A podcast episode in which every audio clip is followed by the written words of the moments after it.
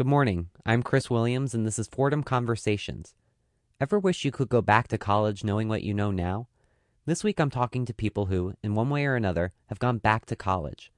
First, I'll take a look at Fordham University's College at 60 program, which allows people over the age of 60 to take classes at the university.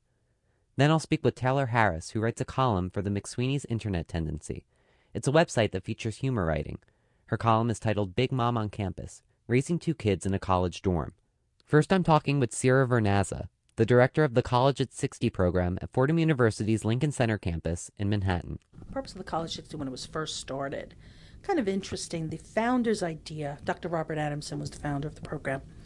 His idea at the time was that there should be a place where seniors, older adults, or at the time, actually, they used the term elderly a lot, could could continue with an active life of the mind. Still be stimulated, still be productive, still find meaning in reading. Um, that was his plan. That was his goal. Really, retirement was all about. This was his term. Uh, I'll take no credit for this. Retirement shouldn't be about sitting in a rocking chair, knitting, or playing golf all day long. Um, there should be something more to it than that, or taking care of the grandchildren. There should be more in in the fact that people could still grow, grow and learn and develop. Um, so it's retirement is not the beginning of the end; it's just a new beginning. So we have always done here in the college at 60 since 1973 is to offer college level courses, non credit, um, but where the student is actively engaged, where the courses are specifically for them with teachers who are teaching only them, so they're not just sitting in the back of a classroom, a regular college classroom, and by the grace of the instructor, just listening in. So the courses are developed directly for them. Um, so they are the full participants in the class. Most of them already have degrees. A good over 90% of our students have college and beyond degrees. Um, so it's it's not that they're looking to go on for graduate or PhD program. We have now about 300 students. The program started in 1973 with 14 students in one class.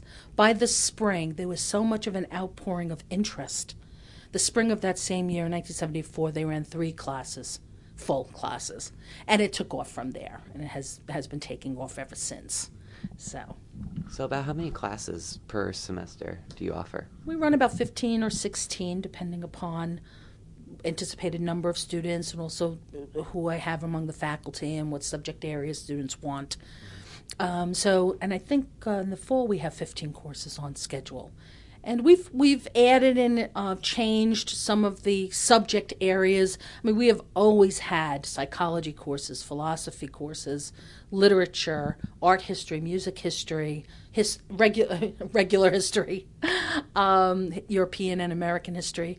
Um, and over the years, we've added film studies, we've added sociology, we've added creative writing, which is very popular. We've always had religious studies, theology. Um, we continue to have that. But this year, for the first time, we're going to be adding a course on Roman history, classical studies for the first time. So we do change and grow as the demand um, dictates, and as I have available, you know, faculty who can teach this group when you read literature about the elderly, a term I really don't like, but or about older adults, um, there is a lot of literature about the loneliness in, in, in the older years as spouses and family or friends um, uh, re- removed from your daily life. And so it does provide that opportunity um, to socialize, to make friends if you want that, or at least to meet companions to do things with, or even for just the day they're here to meet people to talk to, to discuss the material with, or to talk about the latest, you know, TV show or something in the newspaper. Very, very interested in current events. So that is often topic of conversation. Uh, you know, what's happening with the government or what's happening with whatever issues on, on the on the burner. Um, so it does provide that opportunity. It's a byproduct. It's not the intent of the program um, but it certainly does occur, and it occurs for most of the students. How many classes have you taught here? And what I know you mentioned European history. Have you just taught that, or have you t- taught other classes? Yeah, I've uh, been teaching in the College at 60 program as well as sometimes in the degree program, uh, the core uh, core history course on modern Europe, since about 2000. Um, but I've always taught European history, mo- mostly English history, and it's been wonderful teaching them. But truly, they have a background and a depth, so it's not uncommon for them to have read a lot of the material even before the classes even started or had contact with it in some way. Um, which is amazing for a historian of the 16th or 17th century, you know, um, to find that, you know, yes, they've done a lot of reading and they're going to bring me books about the, truly history books about the period uh, that they had on their bookshelves. It's, it's, it's exciting. It's very exciting to, to teach the group. Next, I spoke with three students in the College at 60 program. They're all retired and they all live in New York. So I'm Judy Bowman. I live in New York. I live uh, about um, half a mile from Fordham, about 10 blocks walk. I live at um, Central Park West and 66th Street. Timothy Keene. I went to Notre Dame and then some other schools for my professional career, and I ended up at doing a fellowship at Columbia Presbyterian here in New York. That's what brought me to the East. And after that was finished, I went to work at uh, Memorial Sloan Kettering Cancer Center, and I worked there for 36 years as directed the clinical microbiology laboratory in the infectious disease service. And I retired two years ago. Margaret Smith Loeb. I'm known as Peg, however. I was the chairperson of Cosmetic and Fragrance Marketing Department at FIT here in the city. So, how long have you been part of the College at 60 program here at Fordham? Uh, since about 2000 when I retired. And uh, I was with Citibank before for 30 years. And uh, I got my MBA at Fordham. So, of course, when I was looking around for maybe a connection to um, my old life and my academic life, I looked at Fordham and found that a friend of mine had uh, also had been at at uh, Citibank was taking a course at the college at 60. And I said, Well, that's interesting. It's very nearby, and I'm an alumni, and at the time I was getting an alumni discount. So, you know, um, I looked at the catalog and uh, took a course, and I've been here ever since. Well, I'd heard several years ago about this program, and um, I kept in touch, and I was always going to take a course, but it was you know during the day, and it, it was a problem as long as I was working. So um, I had my eye on this place for for this program for a while, and uh, so that's I, I started. Uh, I took my first class in the spring of 2011, two two years ago. When I decided when I was going to retire, um, I started. I, I kept a Manila folder and I cut out any articles of things that looked interesting to me that were related to retired activities, etc. And in the New York Times, there was a small article about the college at 60 on Fordham's campus here, which interested me very much because I liked what it sounded like. That's how I found out about it. So I kept the clipping, and when I retired, I I came up, had an interview. So, how long before you retired did you see the clipping? Probably, I would say maybe four or five years. And, and you held on to it for that long? Oh, yes, I'm organized in that way. I had a manila folder of things to do when I retire. mm-hmm. So, what do you feel that you're you're getting out of this? Is it something that do you feel like you're learning, or is it just a matter of um, I don't know, keeping busy and meeting new people, or a little bit of both? Well, uh, initially, I think one of the reasons I came to the college at 60 is having just retired, I live alone, and I sort of missed having the uh, opportunity of just having somebody to sort of chat chat with about, um, you know, new ideas, what's happening in the politics, or what's happening in New York, or what's you know what's what's on at the theater, or whatever, like you used to at the at the uh, office. And so coming to the college at 60 and you meet the other fellow students, and we're all, um, well, many of us are retired, some are working part time, but you have that camaraderie, I think. And so that has been one of the um, uh, the real joys of the college. I so I'd seen the class the cl- schedule for several years, and I'm always looking at it and saying, "Oh boy, that that sounds good. That sounds good." I just didn't, you know, couldn't work into my work schedule. So, uh, and also, yes, the uh, inter uh, their interaction with other people in the class, and uh, we have some good times and some good humor. Um, I have, you know, well-meaning friends, as we all do, um, who introduce me to people, but we have nothing in common most of the time. And here, you, you have wonderful conversations, and you don't necessarily see each other outside the campus, particularly. But uh, it, yes, it's it's very, it's a very pleasant experience that way. It's almost interesting because it's almost like college in reverse because a lot of us are here to find what we want to do in life and, and to get a job.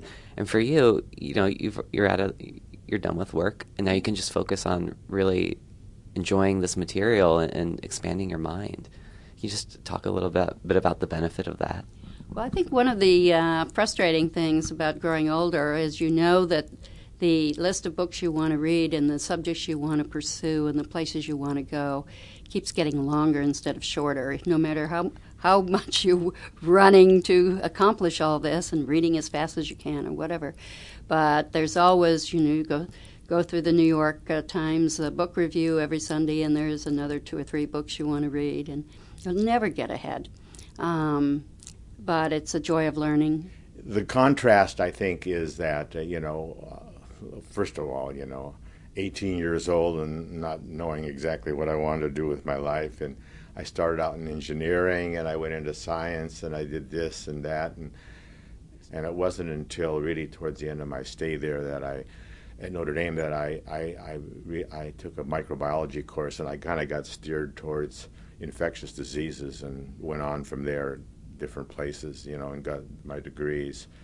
So this is this is much more exactly what I want at this time in my life. When I went to undergraduate school, I was an English major, and I had no idea in the world what I was going to do. Of course, this was, you know, this was in the 50s.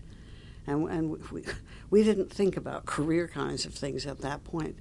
Um, I just loved, I loved literature.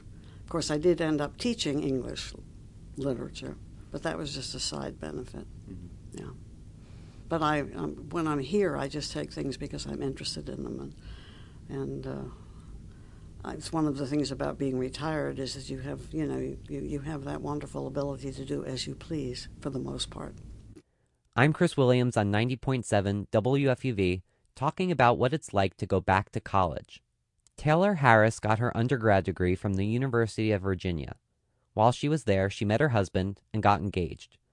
She went to grad school and found herself interning at NPR and CNN. But she decided journalism wasn't the right fit for her. A few years later, when she was pregnant with her second child, her husband told her he had an opportunity at their alma mater. We didn't really quite see it coming. He had been a school counselor, and you know, I think I'm biased, of course, but I think a really great one. The way that he uh, interacts with the students and all, and so I thought that he might just kind of stay there or maybe go into an administrative role. Um, and he sort of started exploring his options because he had um, gotten his PhD um, in counselor education, and so this job opened up. Um, and I don't, you know, he came and interviewed for it, and it was just, it was sort of surreal, kind of coming back, interviewing to be, you know, have this professor role. Um, we'd always respected our professors so much, and they just seemed older, and um, it didn't seem like it was a spot that we would fit into quite yet. Um, but it's really been neat to come back and sort of watch him grow in his career. And I feel like I've experienced a lot of personal growth, and of course the kids, they're sort of in the first years of life, and so they're changing every day. Okay, so can you talk a little bit about the decision to live? Um, are you in an on-campus dorm? I am. So mm-hmm. I'm in a group of dorms. That, it's under. It's called Hereford, um, and we live in one of those dorms. And basically, we had some good friends who had also gone to UVA with us, who had stayed on to do some graduate work and had lived in one of these faculty apartments for a year. And they had sort of mentioned it jokingly. Uh, I thought when we came back for Paul's job, you know, they said, "Hey, maybe you could live in Hereford and you know, eat at Runk Dining Hall for free." Um, it, it worked well for us. And I'm thinking, yeah, but you guys were, you know, newlyweds. You didn't have kids. You don't understand. Uh, so I kind of just, you know, we laughed and I kind of put it in the back of my head. And then the this particular apartment where my friend stayed actually opened up. Um, the professors who lived there for several years uh, switched jobs and left. And so my friend sent us the listing for it. And I remember I picked up Paul from the airport. He had been out of town for a conference, and he said, "You know, did you see the email that they sent us?" And I I was pregnant with my second son at that point, and you know, so Elliot's a little bit over a year, and I'm thinking, yeah, I saw the email. I'm not sure why they sent it to us. Like, I'm glad they think of us, but that's not going to work. And I said, you know, what do you think? He's like, oh, I think it could work. And I just remember having this moment. You know, I'm sure like your hormones are raging and you know your stomach's ever expanding, and you just feel like there's no way. You know, I'm moving into a smaller space with a toddler and a newborn. Um, and so at first I just remember being like irate, and I sort of say in my column like I was about to drive off the road. You know, you have one of those moments. My husband doesn't understand; he's not the one pregnant. Um, and then, you know, I sort of took some time, thought about it, thought about things I'd like to put um, money towards, thought about, you know, what my kids could gain from being so close to campus, and really what we could gain, um, kind of going back to to where we met and even got engaged. Um, and so it's worked out really, really well for us. Um, you know, and then I obviously the column worked out. That wasn't the reason why we moved in, but that's been sort of a nice surprise. So, in the column, you mentioned that this dorm that you've been living in, you stayed there during freshman orientation. That, yeah. I mean, it, the whole thing sounds so surreal. Does has it has it did it feel surreal at first? Uh, Yeah, and you know, I write a lot about just having a lot to work through. Sort of this, I think, a, maybe one of the themes that runs through my various columns is, you know, sort of facing this ghost of who I was. So you, you know, you, you come to college, you're like 18, and I happen to be sort of athletic and thin um, and tan, and then you know you sort of see yourself what 10, 12 years later. Um, and so I, I I had a hard time kind of coming here, looking around, seeing like all these you know beautiful girls running and being in tip top shape and exercising at the gym and here I am you know I, it's pretty soon after we moved um to Charlottesville I got that's when I um was pregnant with my second son. Um so I spent a lot of time that first year being pregnant and sick and irritable but also very seriously sort of dealing with these ghosts of the past these expectations that I had that um you know maybe I'd graduate from UVA and become a lawyer or a doctor or you know, work on Capitol Hill or, you know, work for the New Yorker. And those things didn't happen. And it wasn't even that I really wanted them to happen. They were just sort of um, what I saw as measures of success. So I spent a lot of time and, and still work through some of that, but I, I've reached a better place with it, just kind of looking at my life and being at peace with the decisions I've made and the family that we're building and and honestly the writing that I'm getting to do sort of on my own time and and using my own creativity. You, you mentioned how um, you're kind of young enough to pass as an undergrad, but at the same time you're a, a mother of two. Is it is it kind of hard to be caught in between like that?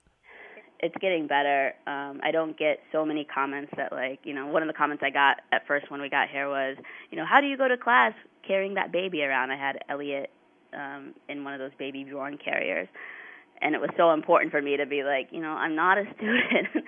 um, you know, I had my time here. I'm moving on. I know that sometimes I look and even sound 18, uh, but I swear that I'm not. And then, you know, it kind of flipped. To be honest, when I turned, I turned 30 in March, March 30th. It was like my big double birthday, and I sort of went through this other thing of, oh my God, I'm 30. You know, when you're in your 20s, I feel like you can still sort of like live at home and you know you can be dating maybe if you want to kind of hanging out late career switching and there was something about 30 that seemed like you know things have to be cemented.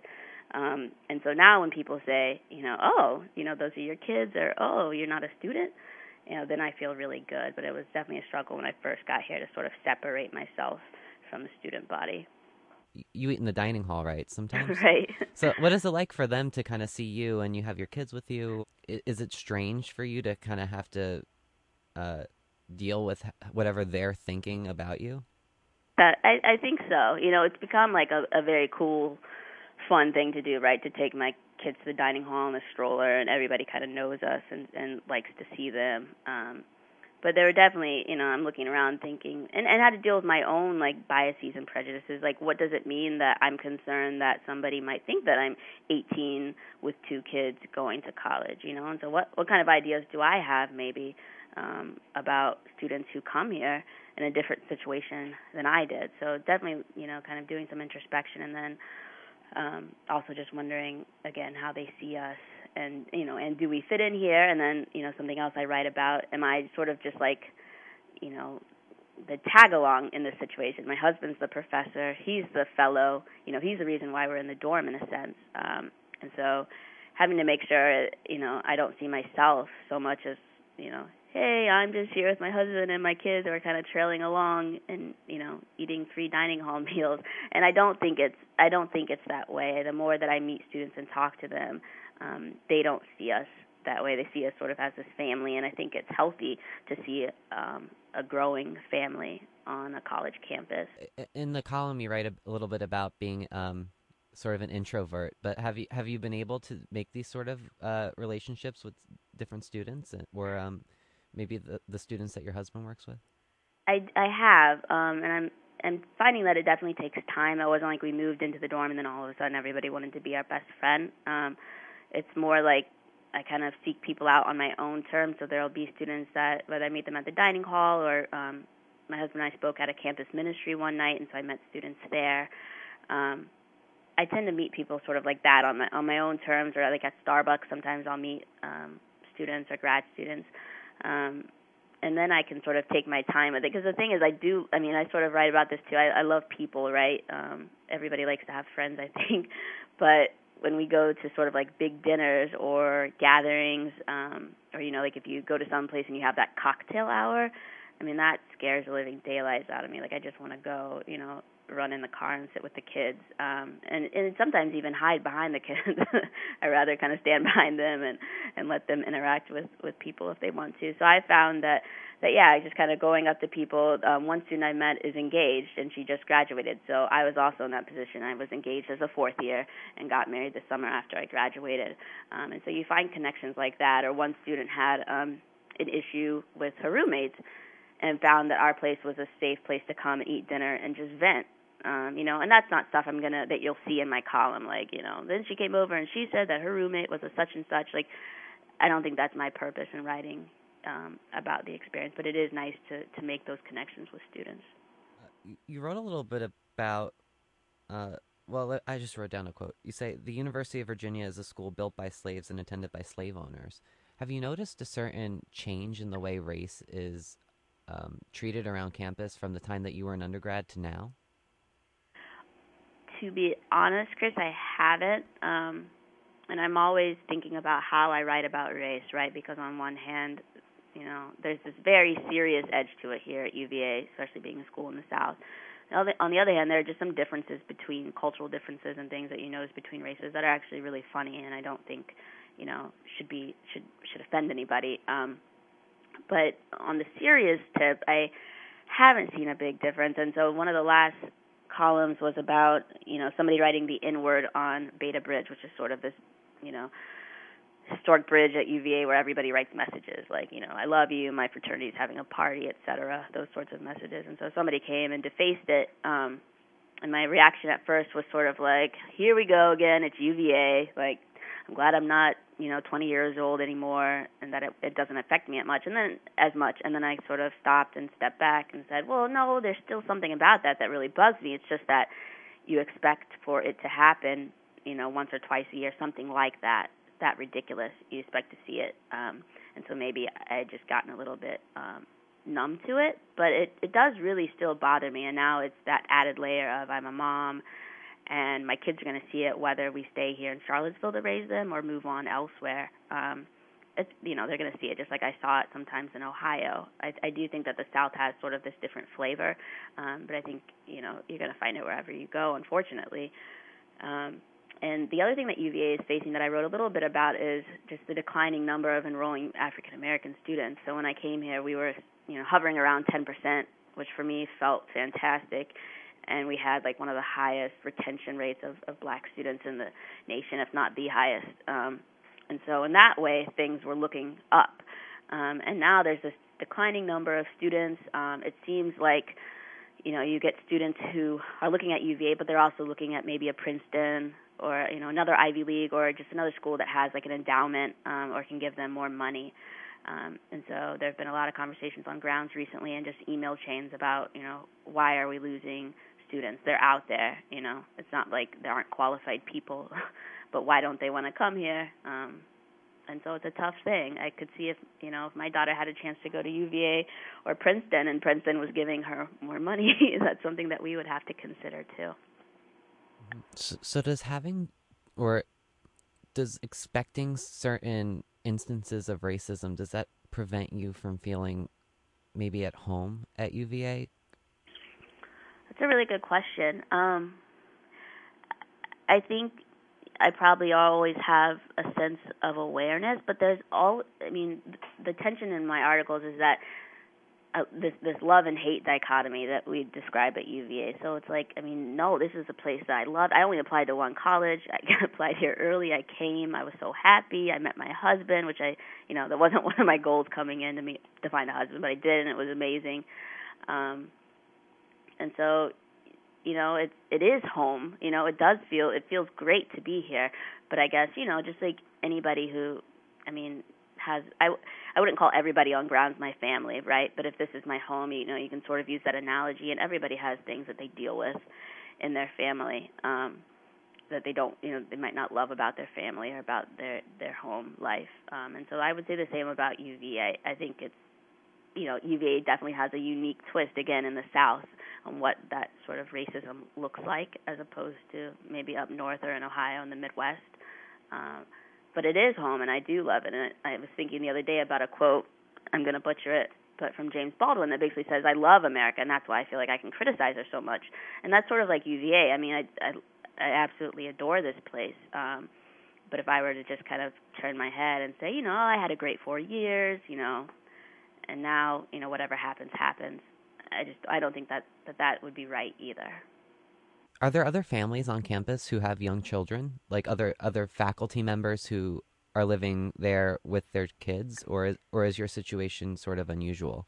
Um so there there are. Like they don't all live actually on grounds um but two families that we're fairly close to um you know they live maybe a block or two from us and they live sort of in faculty housing so they're not you know necessarily attached to the students the way we are physically. Uh, you know their buildings aren't um but they're there and they have you know one one has two kids one on the way one has um two kids that are pretty much the same age ages as my kids. Um and so then so that's been great too to sort of connect with them. They're also very similarly aged to us so you know maybe 30s or in their in their um early 30s um and so sometimes we eat with them at the dining hall and it's helpful for me to sort of talk with one of the wives who right now is also a stay at home mom but has this you know education and has these um you know didn't always grow up thinking she'd be a stay at home mom um and was a teacher at first. And so now you know she kind of is asking herself some of the same questions. You know i love being at home with my kids. Is this what i want to do forever? You know is there an outlet for um you know my skills the skills that i gained through through school. And so it is helpful to kind of meet with those families and and be 30 again. I saw another quote on Facebook um sort of like, you know, I feel like I'm 20 until I hang out with 20-year-olds and then I realize, no, I'm 30. And so it's helpful to have those people to hang out with to realize, okay, I'm 30 and it's okay. I just want to ask you now about the column because um, it came about through a contest, right, that McSweeney's was having? Yes. I submitted the first column you'll see on there um, called Textiles for Babies. Um, so that pretty much, I, I submitted that pretty much as it looks now. We made a few changes to it, and then I submitted a few ideas so they could get an, uh, a feel for what I would write about. What was your reaction when you found out that you'd be writing a column for them on a semi-regular oh basis? That would be also one of the the best days here. Probably, I mean, this sounds corny, right? But in my life, um, I got the email on my iPhone in the car with the kids. um, and I just remember my husband was home and I was pulling up and um I just he came down to meet us. I told him I needed help with the groceries. And he um I just showed him my my phone and he read the email and I mean that was just one of those things like where you just sort of, you know, you take a nap and wake up or you go to sleep that night, you wake up the next morning and you're like, "Oh man, this is real. Like I get to, you know, I get to do this. I can't believe this happened." My thanks to Taylor Harris for talking about living at her alma mater in her column Big Mom on Campus Raising Two Kids in a College Dorm. You can read the column at mcsweeneys.net.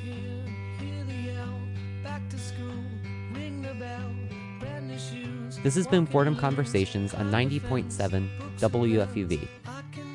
Stay with us. George Bodarky and Cityscape are next on WFUV. For Fordham Conversations, I'm Chris Williams.